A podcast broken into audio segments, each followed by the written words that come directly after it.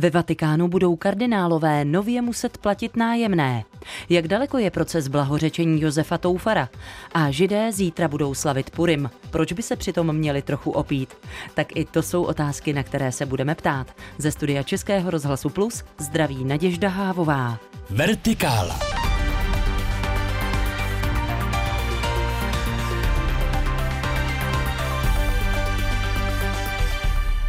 A se mnou ve studiu už je kolega Adam Šindelář, aby schrnul to nejzajímavější z uplynulých dnů. Adame, vítej. Hezký den. Papež František na konci dubna navštíví Maďarsko. V pondělí to oznámil mluvčí Vatikánu Mateo Bruni. Znáš další podrobnosti? Ano, znám, v Budapešti bude papež jednat s premiérem Viktorem Orbánem, setká se s chudými a s uprchlíky, ukazuje to oficiální program cesty. V maďarské metropoli byl papež naposledy před necelými dvěma roky, kdy se účastnil Mezinárodního eucharistického kongresu. Papež František přicestuje do Budapešti v pátek 28. dubna dopoledne a během dne se setká s premiérem Viktorem Orbánem, s prezidentkou Katalinou Novákovou či s diplomatickým sborem. V sobotu se sejde s chudými a s uprchlíky uprchlíky a také s představiteli mládeže a v neděli pak povede mši na náměstí Lajoše Košuta v Budapešti. Kardinálové musí nově ve Vatikánu platit nájemné. Papež František se rozhodl, že privilegium bezplatných nájmů kardinálům zruší. Ano, až dosud kardinálové, kteří žijí v bytech vlastněných Vatikánem, buď uvnitř toho městského státu nebo v jeho okolí v Římě, nájemné neplatí. Platí jenom za služby a za výdaje na personál. Jak informoval Maximino Caballero Ledo, španělský laik, který má na starosti finance Vatikánu, tak papež rozhodl, že úředníci mají udělat mimořádnou oběť, aby se zvýšil tok příjmu a aby co nejvíce peněz šlo na poslání církve. To omezení se netýká pouze kardinálů, zrušeno bude také dotované nájemné dalším vysokým vatikánským úředníkům. Nová pravidla se vztahují na vyšší vedoucí pozice, jak na duchovní, tak na lajky. Zatím není informace, že by podobné škrty v benefitech se dotkly také vatikánských zaměstnanců na nižší úrovni. To jsou většinou lajci. A někteří žijí ve vatikánských bytech, kde platí nájemné nižší než je tržní nájemné v Římě.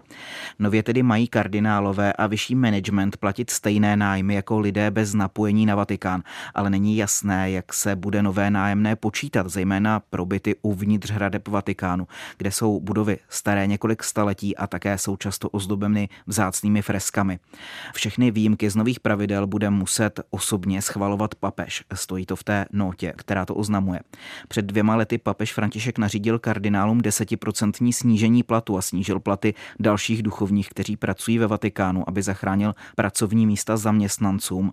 Příjmy svatého stolce totiž zasáhla pandemie covidu COVID-19 a tato ustanovení bylo zaměřeno také na nejvyšší úředníky, aby to neovlivnilo většinu zaměstnanců Vatikánu. Dubnová papežova návštěva v Maďarsku, ale také nájemné pro kardinály ve Vatikánu.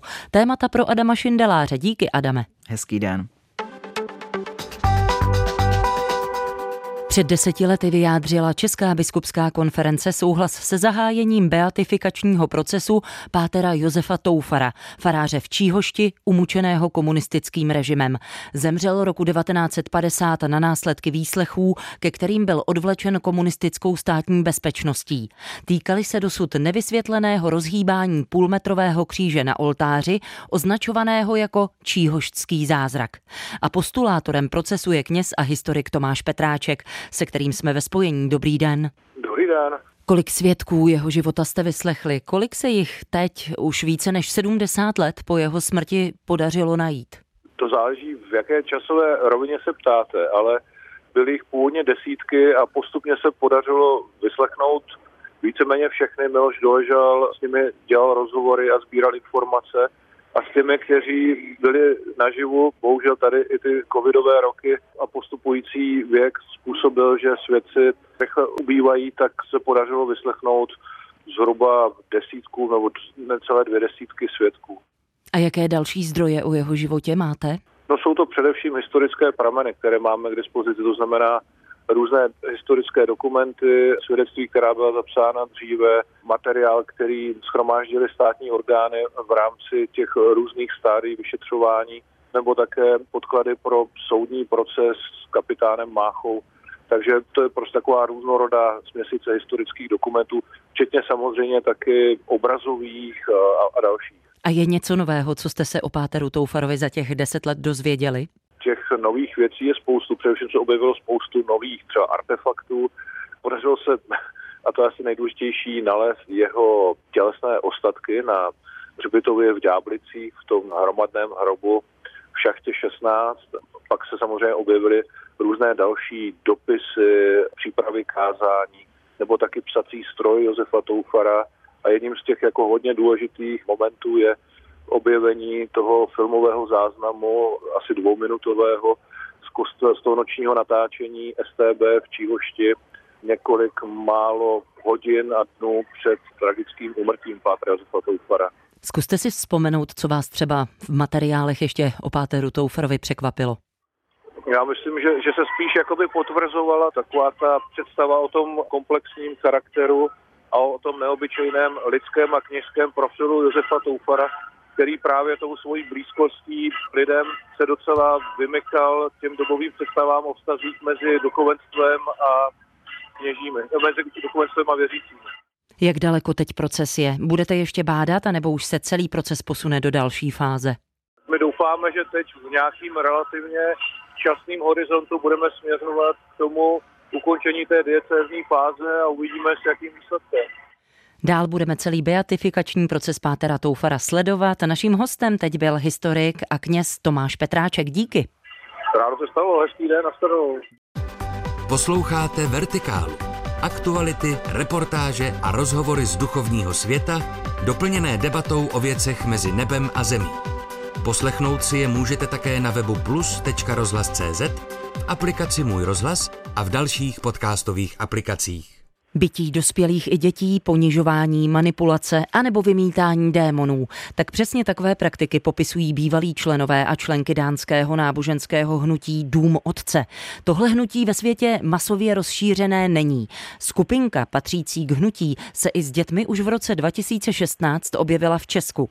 O dva roky později jich dánští novináři vystopovali v České republice 15. Kde teď jsou, není vůbec jisté. Po stopách tohoto hnutí u nás se vydali také reportérky Investigace CZ a jednu z nich, Mahulenu Kopeckou, už zdravíme ve Vertikále. Dobrý den. Dobrý den.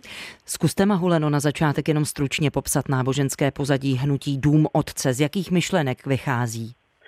Víra tohoto hnutí vychází z křesťanství. Dánská média ho popisují jako evangelické křesťanské hnutí. A já samozřejmě nejsem religionista, takže to nedokážu nějak uh, přesněji zhodnotit ale často odkazují na Bibli, na desatero a hodně mluví o Ježíši Kristu. No a čím je hnutí tolik kontroverzní? Už jsme naznačili, že v něm dochází k manipulaci věřících, mm-hmm. dokonce i k bytí.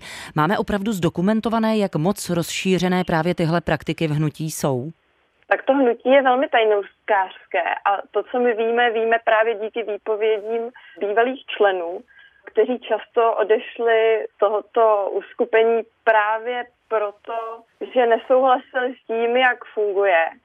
A velmi často hovořili o psychologické manipulaci, o fyzických trestech dětí, ale i dospělých. Mělo se tu odehrávat i bytí dospělých. A víme z výpovědi jednoho mladšího chlapce, že to bytí se tady dělo na takové úrovni, že to vnímali jako něco běžného. Jaké postavení má toto hnutí v Dánsku, odkud pochází? Je tam nějak hmm. například postihované za to, o čem jste právě teď mluvila? Hmm. To hnutí eh, dánské úřady sledují už dlouhou dobu, bezmála 20 let. A opakovaně tu vycházely v médiích kritické články, ale úřady je spíš monitorují, nevíme nic o tom, že by proti nim nějak výrazně zasáhly. Až teďka vlastně to vypadá, že se možná začne něco dít, protože dánská média vydala právě sérii článků o tomto hnutí s dalšími výpověďmi bývalých členů, takže možná se teďka začne něco dít. Dokonce se k tomu začaly vyjadřovat i dánští politici. A objevila se kritika směřící na vedení obce, kde skupina dlouhou dobu přebývala a kde provozovala luxusní hotel. Už jsme v úvodu řekli, že skupina, která přísluší k náboženskému hnutí Dům Otce, se přestěhovala do České republiky. Zjišťovali jste proč? Napadá mě, jestli to nesouvisí s tím, že u nás jsou méně přísné zákony o fyzických trestech dětí. Tak my jsme se tím případem vlastně začali zabývat poté, co nám zavolal náš dánský kolega, novinář Sebastian Abrahamsen s tím, že se sem toto hnutí přestěhovalo právě proto, že je u nás prý legální být děti. A Česko je vlastně jedna z posledních zemí Evropy, kde zákaz fyzických trestů dětí není nějak vlastně ukotven v zákoně. A my se domníváme, že i právě díky tomu se sem přestěhovalo například hnutí 12 kmenů, eh, kterým německé úřady kdysi kvůli týrání odebrali až 40 dětí. A co jste zjistili konkrétně o pobytu lidí z hnutí Dům Otce u nás? Kolik jich aktuálně v České republice může být nebo je a jak se jim tady žije? Nevíme přesně, kolik jich tu je. Odhadujeme ale, že by mohlo jít maximálně o desítky lidí.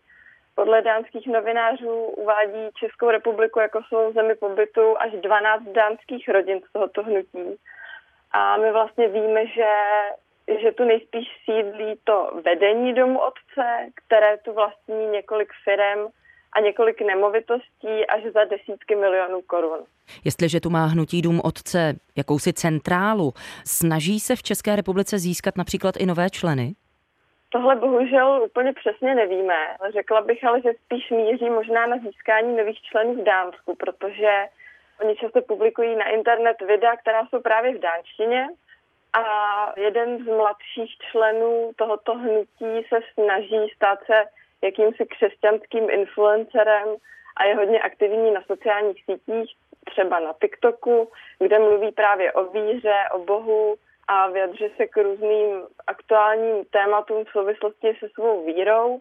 A my víme, že naši další kolegové o tom mluvili s experty, kteří vyjádřili jakési znepokojení právě nad aktivitami domu otce na sociálních sítích a obavy z toho, že by tu mohla probíhat jakási snaha získat hlavně mladé, velmi mladé členy pomocí právě sociálních sítí. Případ sleduje reportérka investigace CZ Mahulena Kopecká. Já děkuji za váš čas, mějte se hezky. Děkuji vám a nashledanou. O tom, jak Haman, vysoce postavený muž Perského království, chtěl vymazat židy z mapy světa, vypráví svátek Purim. Pogrom dlouho a systematicky plánoval, jenomže všechny úklady nakonec přišly v niveč. Panovník Xerxes přišel o svou královnu a právě ji nahradila Ester, mladá židovská žena. A to jsme jenom na začátku celého příběhu. Proč se právě Purim tak vesele oslavuje a proč mají židé nakázáno se i trochu opít? Tak na to se budu ptát předsedy židovské obce v Olomouci Petr Petra Papouška. Dobrý den. Dobrý den. Purim začíná zítra se sluncem západu a posetmění o den později zase končí. Tak jak to bylo s příběhem královny Ester a Mordechaje, tedy židovského muže, který se odmítl sklonit před Hamanem? Dá se to jenom stručně převyprávět? Ten eh, příběh je veselý tím, že končí vesele eh, pro židovský národ, protože vlastně cílem Hamana bylo eh, zničení židů. Haman je Eh, potomek Amalekitů, což vlastně eh, představuje lidi nebo kmen, který se snažil Židy vyhladit, když eh, odcházeli z Egypta z otroctví do, do země zaslíbené a vlastně představuje všechno to zlo, které se v dnešní době děje. Takže vlastně to vítězství nad zlem a ten příběh je jednoduchý, kdy vlastně královna Ester mění celý ten děj, příběh toho příběhu a vlastně Eh, zachrání svého strýce a celý židovský národ. Takže je to velice pozitivní příběh. Už jsme říkali, že se pije na Purim víno. Patří k Purimu třeba i nějaké speciální pokrmy?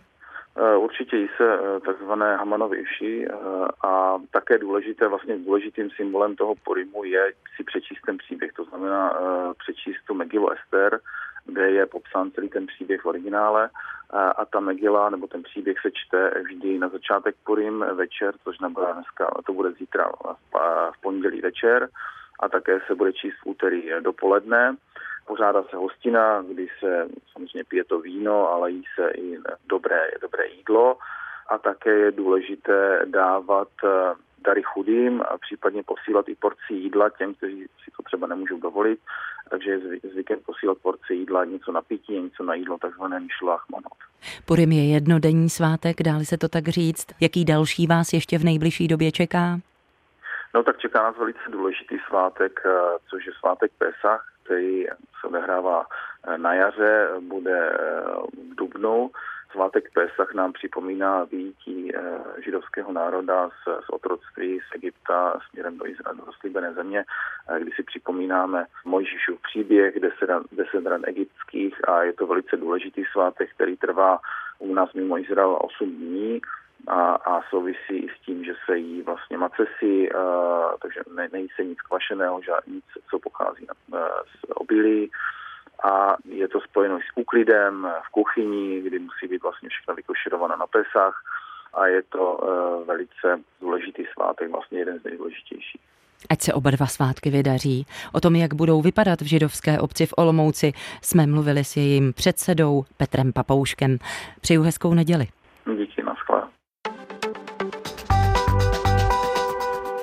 Stále jste ve společnosti Českého rozhlasu Plus. V Paříži pokračují opravy katedrály Notre Dame a v Pařížském centru architektury je k ním připravená i výstava. Jak je pojatá, to už je otázka pro naši spolupracovnici Marii Síkorovou. Zdravíme do Paříže, dobrý den. Dobrý den.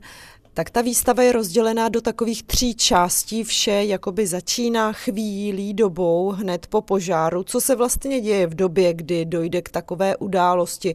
Prvním krokem je totiž prověření stability, bezpečnosti celé stavby. Zda nehrozí zřícení dalších podmáčených stěn. Tím prvním krokem tedy bylo zabezpečení. Pak se začalo s vědeckými pracemi. Jedná se o analýzy ohořelých zřícených trámů, zdiva, zřícených oblouků, zbyt zbytků střechy. Celá stavba se musela podrobně prověřit. Součástí a jedním takovým krokem byly i debaty a uvažování nad tím, jak restaurovat takový významný objekt ve Francii. Všechny ty analýzy celé katedrály byly velmi přínosné, protože nikdy takto detailně prověřená vlastně nebyla. Takže teď má takovou svoji podrobnou anamnézu. Druhá část eh, té expozice se věnuje tak trochu duši celého významného svatostánku, pochopit její duchovní postavení, jeho, její historický význam i to, proč se musí zrekonstruovat. Odbornice a odborníci hodnotili i její gotický význam, její význam ve francouzské kultuře jako národního dědictví a to třeba i jako její literární poslání známé z díla Viktora Iga. Ta třetí část výstavy se pak věnuje jednotlivým řemeslným profesím, které se podílely na opravách. Bylo to více než 150 společností z celé Francie, od uměleckých restaurátorů, jako jsou opravy, vitráží, restaurování nástěnných maleb a obrazů, vyčištění zdí od prachu speciálními vysavači a takovými nálepkami, jak nám jedna z kurátorek Liza Bergignon vysvětlila, tak se těmi nálepkami vlastně odstraňovaly jednotlivé nánosy. Jednalo se ale i o opravy varhan a čištění 8 tisíc píšťal. Pak jsou to ale i třeba kamenické, tesařské práce. Na nové trámy bylo potřeba pokácet až dvou tisíc dubů, které pocházejí pocházejí z Francie a samozřejmě se použily i nové kamenné bloky na opravu stěn. Zmínili jsme, že při požáru se zřítila středová věž. Věnují se na výstavě i přímo tomuto symbolu katedrály? Ano, to je jedna z těch nejzajímavějších částí, i když mnohé a mnozí eh, jistě ocení i původní nákresy, a to i ty historické, nebo i ty, které posloužily slavnému architektu Violelu Dukovi, když eh, opravoval katedrálu v 19. století. To otevření po této opravě bylo v roce 1859 a právě při těchto opravách přidal ke katedrále i několik nových prvků a to byla i ta slavná středová věž La Flèche. Ta se tedy zří svítila během požáru v roce 2019 a i hned po tom požáru propukla veřejná debata, zda ji tuto věž postavit a nebo nepostavit. A pokud ano, tak jak?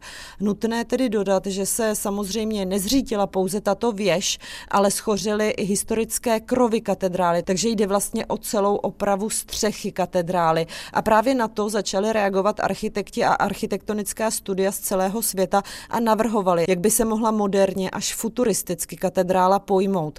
A tak trochu i reagovali na to, když se v 80. letech rozhodlo o postavení slavné pyramidy u muzea Louvre. I v té době totiž tato pyramida byla pro mnohé určitým šokem a velkým modernistickým zásahem do historické budovy. Takže se i tak trošku mohli nechat inspirovat tímto futuristickým zásahem. Takže návrhy na opravu katedrály Notre Dame byly někdy opravdu futuristické, jindy střídmé, mezi těmi až blázní vášnivými, byl třeba bazén na střeše zahrady, prosklená střecha, svěží vypadající jako raketa. Nic takového ale nakonec neprošlo. Na výstavě totiž můžeme vidět i zajímavý proces rozhodování, jak se katedrála opraví a zda se vybuduje právě tato středová věž.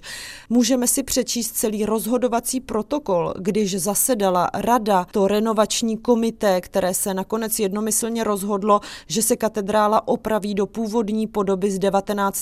století, tedy dle návrhu architekta Viole Le Duca, a tedy, že se i slavná fleš obnoví ve své původní podobě. A možná jen taková zajímavost, čtyři dny před požárem se kvůli čištění odstranilo 16 kovových soch, které byly na této středové věži a právě tak se je podařilo zachránit a nestaly se obětí požáru. Ty jsou teď na výstavě také k vidění. Mimochodem, proč se právě teď otevřela výstava o opravách katedrály? Je to téměř čtyři roky, kdy došlo k tomu tragickému požáru a zároveň je to i rok do oznámeného otevření, totiž hned po požáru prezident Francie Emmanuel Macron řekl až takovou památnou větu, že do pěti let se katedrála opět zpřístupní veřejnosti a že bude, jak řekl, ještě krásnější. Ono to má i svůj ekonomický a tak trochu marketingový záměr.